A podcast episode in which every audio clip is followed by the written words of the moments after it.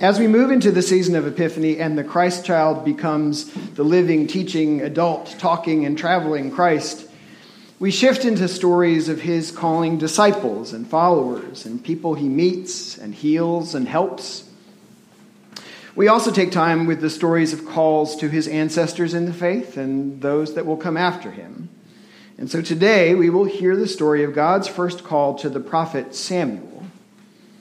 Samuel, who kind of occupies an interesting gap in the people of Israel's history, the space in between the judges, who are kind of military leaders who rise up for a season, and when we get to the kind of division of kings and prophets. So, King David will be the sign of that. As a young boy, Samuel serves in the temple under his mentor Eli. They are so devoted to God that they sleep close to the Holy of Holies. And it turns out just within earshot of each other and maybe someone else. So listen. Now the boy Samuel was ministering to the Lord under Eli. The word of the Lord was rare in those days, visions were not widespread. At that time, Eli, whose eyesight had begun to grow dim so that he could not see, was lying down in his room. The lamp of God had not yet gone out, and Samuel was lying down in the temple of the Lord, where the ark of, the, of God was.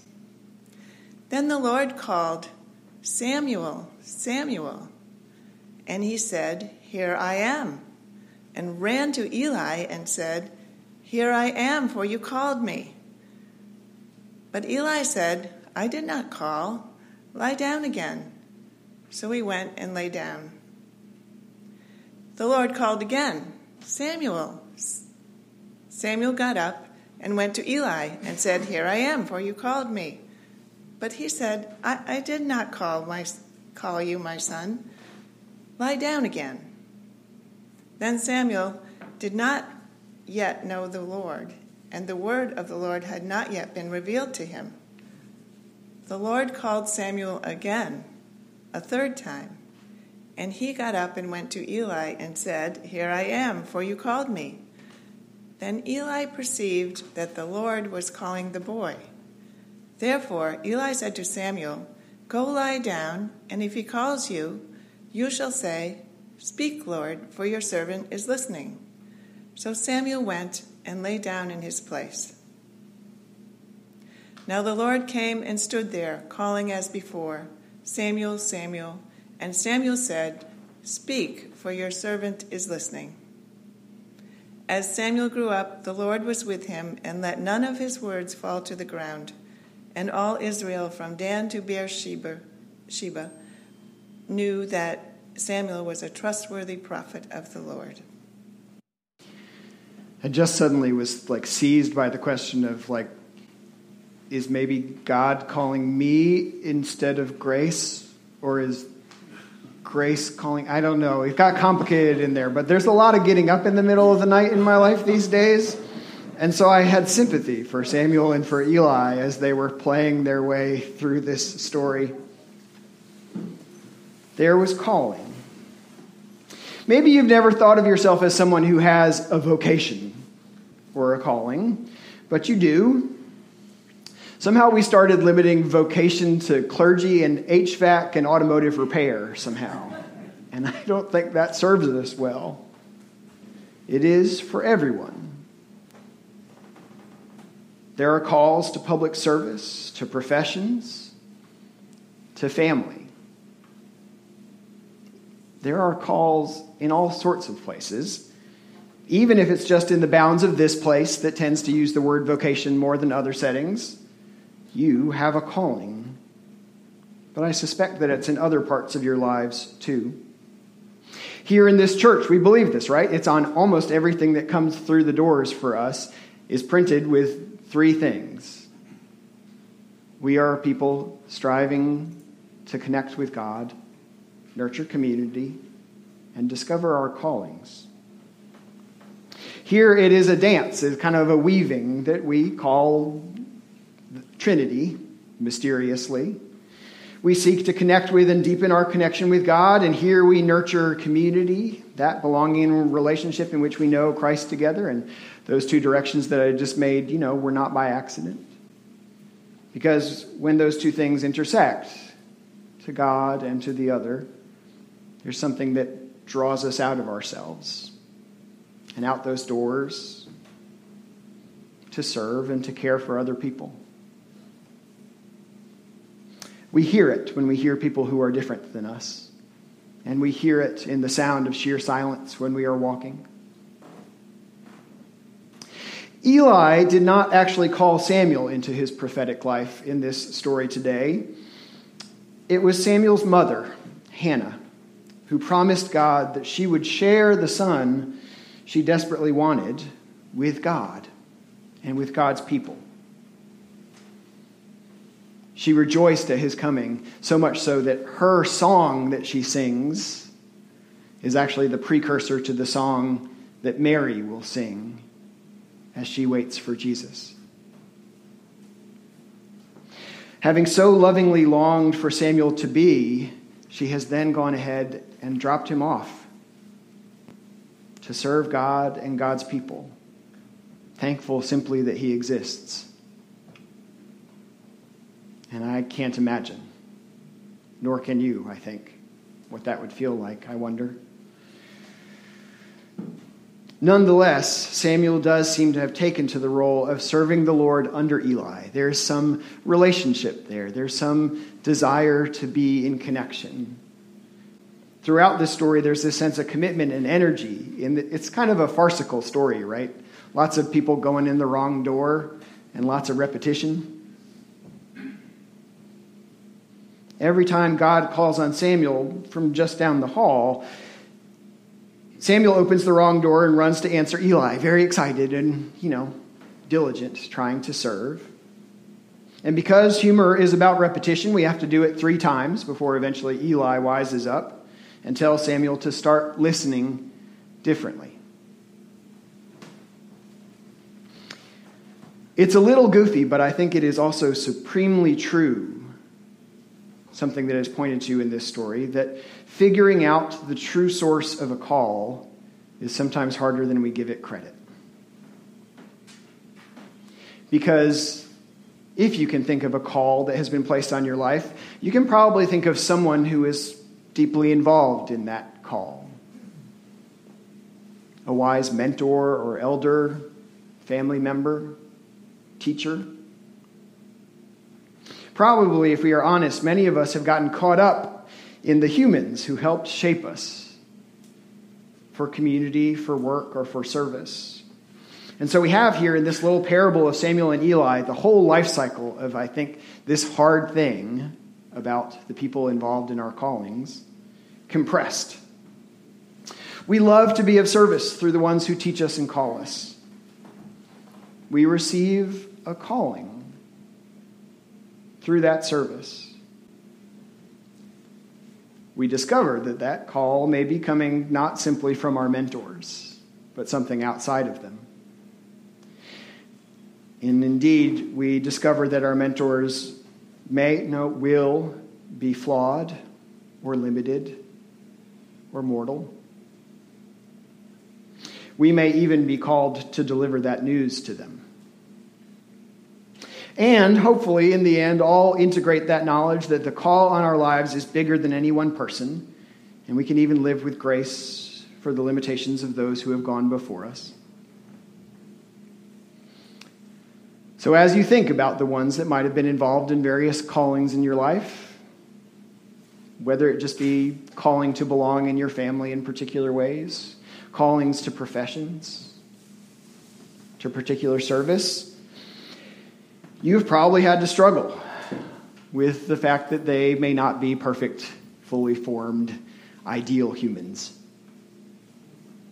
And you may still deeply care for and respect them. And so the temptation to please them and to serve them and to long for affirmation from them sometimes comes into tension with the call itself. Samuel is right there with us. He runs to Eli's side, longing to serve, and eventually it will be Eli who will have to say, not me. The Lord. Listen to the Lord. And well, slightly excerpted from today's scripture is what the Lord has to say to Samuel, and it is not good news for Eli. Turns out Eli's sons have been corrupt and have abused the power of their family. And so God tells Samuel that Eli's family will be entirely cut off. And Samuel dreads to deliver the news, as all of us might. Too often we struggle with the imperfection of our heroes, and we are tempted to follow or protect them and to turn from, that, from the call that God's justice and God's peace might place on us instead.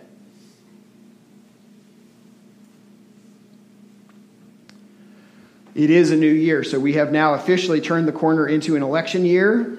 And so I'm a little bit dreading the delicate balance of being an informed citizen and hopefully a not overly anxious husband, father, and friend, and even more hopefully a faithful pastor. So today I will just gently step out onto a limb and say that as Christians, we should always be alert when a leader seems to be asking us to follow them and to swear our allegiance to them rather than to our deepest values, to the holy and divine work of building up and rejoicing in mutual care and dignity for all people and all creation.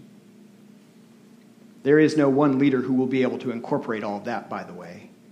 That's why the listening never stops. We are always in the discernment of which way the voice is calling. This Martin Luther King Jr. weekend, I wonder if the opposite is true as well. Many of us know the ways in which the powers that be, the powers that were, that opposed Dr. King's living work, sought to undermine it by pointing out his personal flaws and failings. I'm thankful that though that gambit was in heavy play in the old days, it has largely failed and faded from use. These days, I wonder if those powers learned a frightening lesson instead, that they would have greater success relying on the sainted picture of Dr. King that would come after his death to halt the movement that he gave his life for.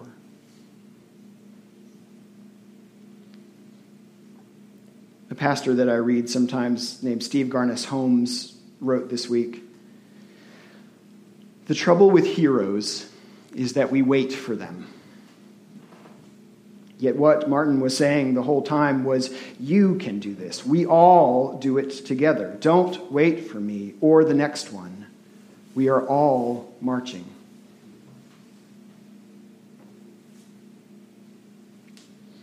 Think the temptation has been to say, We have a blessed leader, saint. And so the call has gone out. It is just tempt, as tempting a picture as the flawed leader. Both invite us to sit back, to be paralyzed, rather than to continue the work of always listening, always discerning a way forward. The call we give thanks for today, a call for more perfect union, for a dawning of greater compassion from one person to the next, one community to the next, one race to the next. The call to help something ever closer to God's justice, God's dream from our world, did not come from Dr. King. It came through. Brilliantly, more clearly, more refined than it might otherwise have come? Yeah, probably. But it came from God from Christ, the resurrected one. And so it has not and never could stop. And so we commit ourselves to listening for where it will lead us, even when it leads us into uncharted territory. I do not know where Dr. King would place himself in the current struggles for liberation. There have been plenty who have failed along the ways, who have struggled for liberation for their race, but struggled when encountering the oppression and the injustice that sometimes falls to LGBTQ folk. Or maybe he would have been right there marching too, but I think maybe the challenge for us would have been to learn that the movement continues because no one man, no one person can ever keep it going forever. We are tempted to hear callings in our life and go rushing to our heroes, even when they are no longer with us. But that is not the voice that is speaking. It is Christ. And so we seek to be part of that flow of justice, of hope, of compassion and care, knowing that none of us is the end. And then just to say, if, you know, anybody in this room ever finds themselves in the position of being some sort of elder, Glad you're coming with me on that. Some of you are going to be young forever, it seems like. if we find ourselves as mentors and elders in the world, our calling shifts to help those who will come after us to listen differently, to build movements and communities that are not hemmed in by our own vision or values, lives, or limitations, but can go beyond ourselves Indeed, Samuel runs to Eli's side and delivers the bad news, and Eli said, It is the Lord. He will do what is right. As Samuel, we listen, even when we take a wrong turn here and there, even if it takes you getting up three times in the middle of the night. For whatever reason, you might get up in the middle of the night. Trusting that God will call us to the revelation of Christ's love, to the work we are called to do and when we listen and when we speak this true word of love, none of our words will fall to the ground. Amen.